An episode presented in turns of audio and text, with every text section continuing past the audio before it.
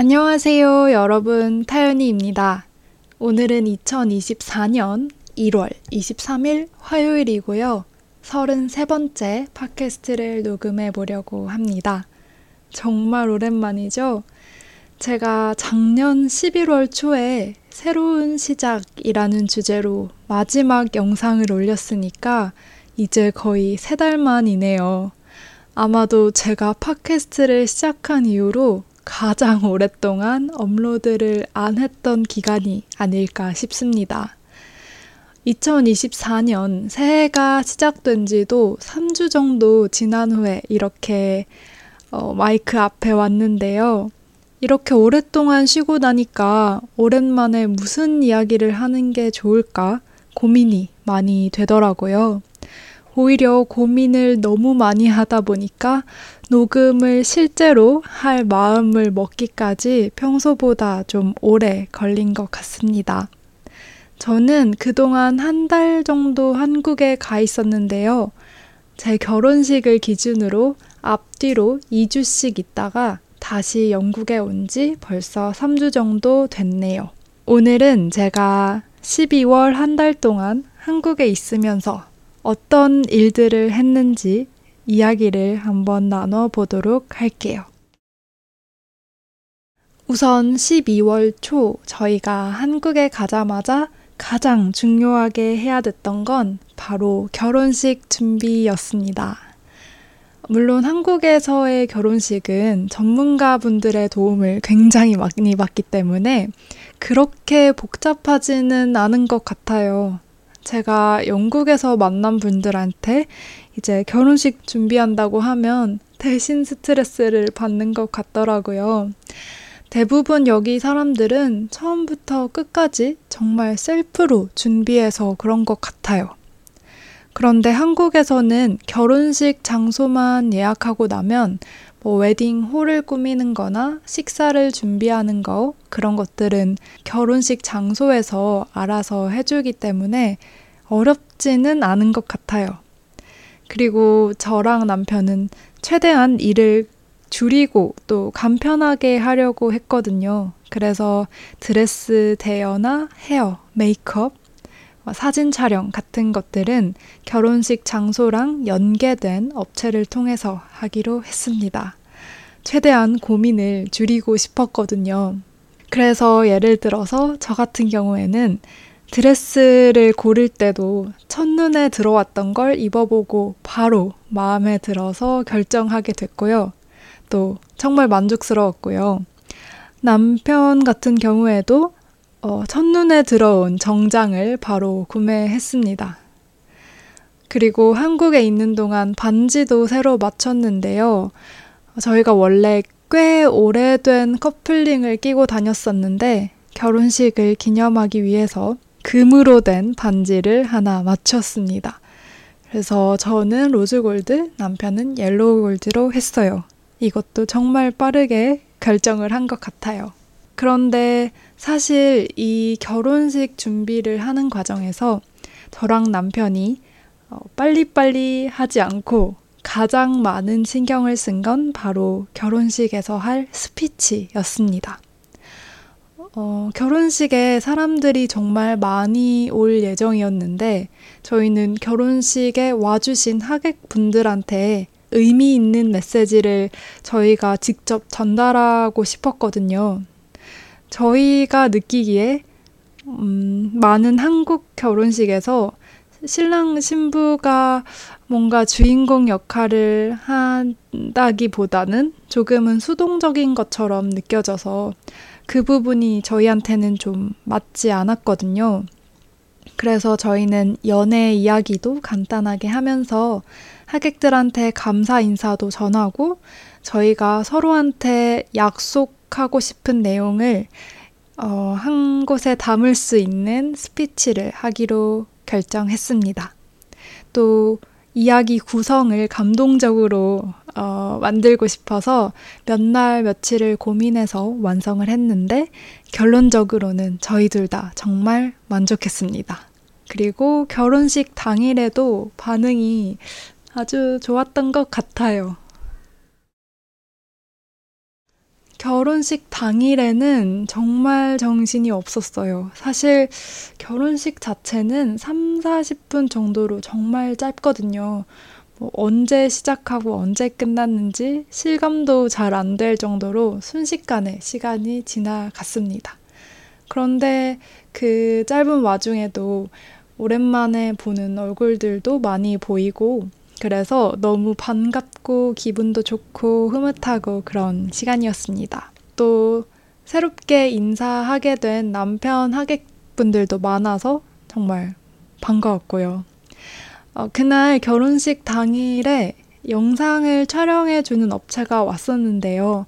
아마 몇 개월 뒤에 그 영상이 나올 것 같아요. 그래서 결혼식에 대한 더 자세한 리뷰는 영상을 보면서 하는 것도 나쁘지 않을 것 같다는 그런 생각이 드네요.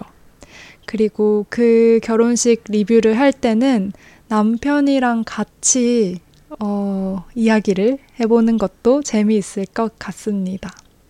사실 저희가 결혼식 전 2주 동안 결혼식만 준비한 게 아니라 결혼식 날 저녁에 있을 뒤풀이도 준비했는데요.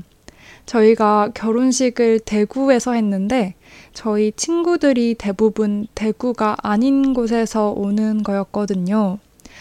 어, 결혼식만 보고 바로 돌아가는 것보다는 멀리 온 김에 더 오래 같이 시간을 보내면 좋겠다 싶어서 뒤풀이를 준비해봤습니다. 다행히도 시부모님 댁에서 홈파티를 할 수 있게 준비를 너무 잘 해주셔서 편하게 자리를 만들 수 있었고요.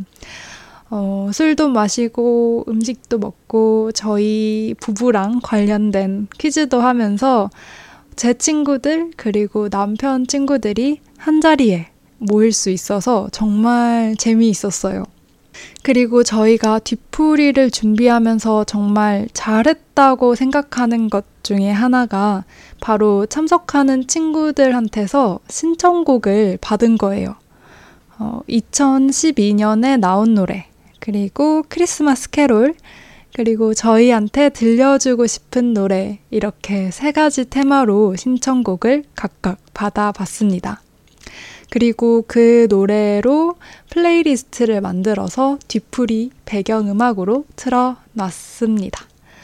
어, 저는 요즘에도 저희한테 들려주고 싶은 노래 playlist를 간혹 듣는데요. 그 중에서 특히 오뉴가 부른 보통의 밤이라는 노래를 정말 자주 듣고 있어요. 어, 제 친구들 중에서 두 명이 동시에 추천한 노래였거든요. 어, 이 노래 가사가 정말 너무너무 좋으니까 꼭 한번 여러분도 들어보시라고 저도 추천하고 싶네요. 결혼식 다음 날에는 저희 작은 언니랑 남편, 남동생이랑 이렇게 넷이서 일본 여행을 갔다 왔습니다. 신혼여행이라기보다는 가족여행이라고 할 수 있겠죠? 남편이 일본에 꼭 한번 가보고 싶다고 해서 음, 한국에 간 김에 가게 됐습니다. 사실 결혼식이 너무 재미있고 좋기는 했지만 한편으로는 걱정도 좀 있었고 압박감도 좀 있었는데요. 일본에 가서는 정말 아무 걱정 없이 그냥 재미있게 놀다가 와서 너무 좋았습니다. 맛있는 것도 정말 많이 먹었고요. 일본에 다녀온 후에는 크리스마스가 있었던 주말에 저희 가족들이랑 남편이랑 이렇게 다 같이 부산으로 여행을 갔어요. 사실 12월이 저한테 의미가 있었던 건 미국에 살고 있는 큰언니가 정말 오랜만에 한국에 오는 거였고, 또 조카들한테는 처음 오는 한국 여행이었거든요. 이렇게 가족들이 다 같이 모이는 게 쉽지 않은 일이라서 꼭 한번 여행을 다 같이 가고 싶었습니다. 어, 여행하는 동안에 조카가 처음 바닷물을 만져보는 그런 순간에도 함께 할 수 있었고, 같이 맛있는 것도 정말 많이 먹었고, 뭐 어린이 뮤지컬도 보고, 같이 게임도 하고, 크리스마스 선물도 주고, 정말 이 모든 게 너무너무 행복했던 것 같아요. 마음이 따뜻해지는 시간을 정말 많이 보냈습니다. 그리고 마지막 주말 1월 1일이 있었던 주말에는 남편 가족들이랑 저랑 또 같이 서울 여행을 했는데요. 맛있는 것도 또 엄청 많이 먹고 롯데월드 모레도 가고 청와대도 처음으로 가보고 이렇게 재미있는 시간을 보냈습니다. 그런데 제가 영국에 오기 직전에 어, 마지막 주에 너무 심한 감기에 걸려서 기침도 많이 하고 목소리도 거의 안 나왔었거든요. 그래서 마지막에 여행하는 동안에는 제 몸 상태가 좀 안 좋았던 게 아쉽긴 했습니다. 그래도 그렇게라도 오랜만에 가족들 전부랑 알차게 좋은 시간 보낼 수 있어서 저한테는 정말 의미 있는 시간이었습니다. 그렇게 한 달을 보내고 영국에 오고 나니까 남편도 감기에 좀 심하게 걸렸어요. 그래서 저희 둘 다 한동안은 좀 힘들었던 것 같아요. 아무래도 12월 한 달 동안 결혼식도 있었고 그 전후로 해서 너무 다양한 많은 일들을 하면서 저희가 무리를 좀 한 게 아닐까 싶습니다. 어, 일주일 정도 충분히 휴식을 취한 후에 이제는 다시 각자의 일상으로 돌아가서 재미있게 지내고 있습니다. 어, 이렇게 해서, 음, 안 그래도 새로운 일로 가득했던 제 2023년은 마지막까지 정말 많은 일들로 마무리가 됐네요. 그리고 어느새 이렇게 2024년도 찾아와 있습니다. 어, 올해는 제가 조금 더 정돈되고 조금 더 계획적인 하루하루를 살기 위해서 얼마 전에 플래너도 새로 하나 샀답니다. 도움이 되겠죠? 어, 이번 한 해 동안에는 또 어떤 새로운 일들이 찾아올까 기대가 되고 있고요. 아직 특별하게 뭐 새해 계획이나 새해 다짐 같은 건 생각해 보지 못한 것 같아요. 그거는 또 음력으로 새해인 설날에 한번 생각을 해볼까 합니다. 여러분은 2023년 한 해 마무리 어떻게 하셨나요? 또 새해 2024년은 어떤 한 해가 될 것 같으신가요? 음, 여러분들도 저도 또 행복한 일 가득한 한 해가 되기를 2024년이 되기를 진심으로 바라겠습니다. 오늘도 제 이야기 오랜만에 들어주셔서 정말 감사드리고요. 저는 다음 영상으로 또 찾아오겠습니다. 감사합니다. 안녕히 계세요.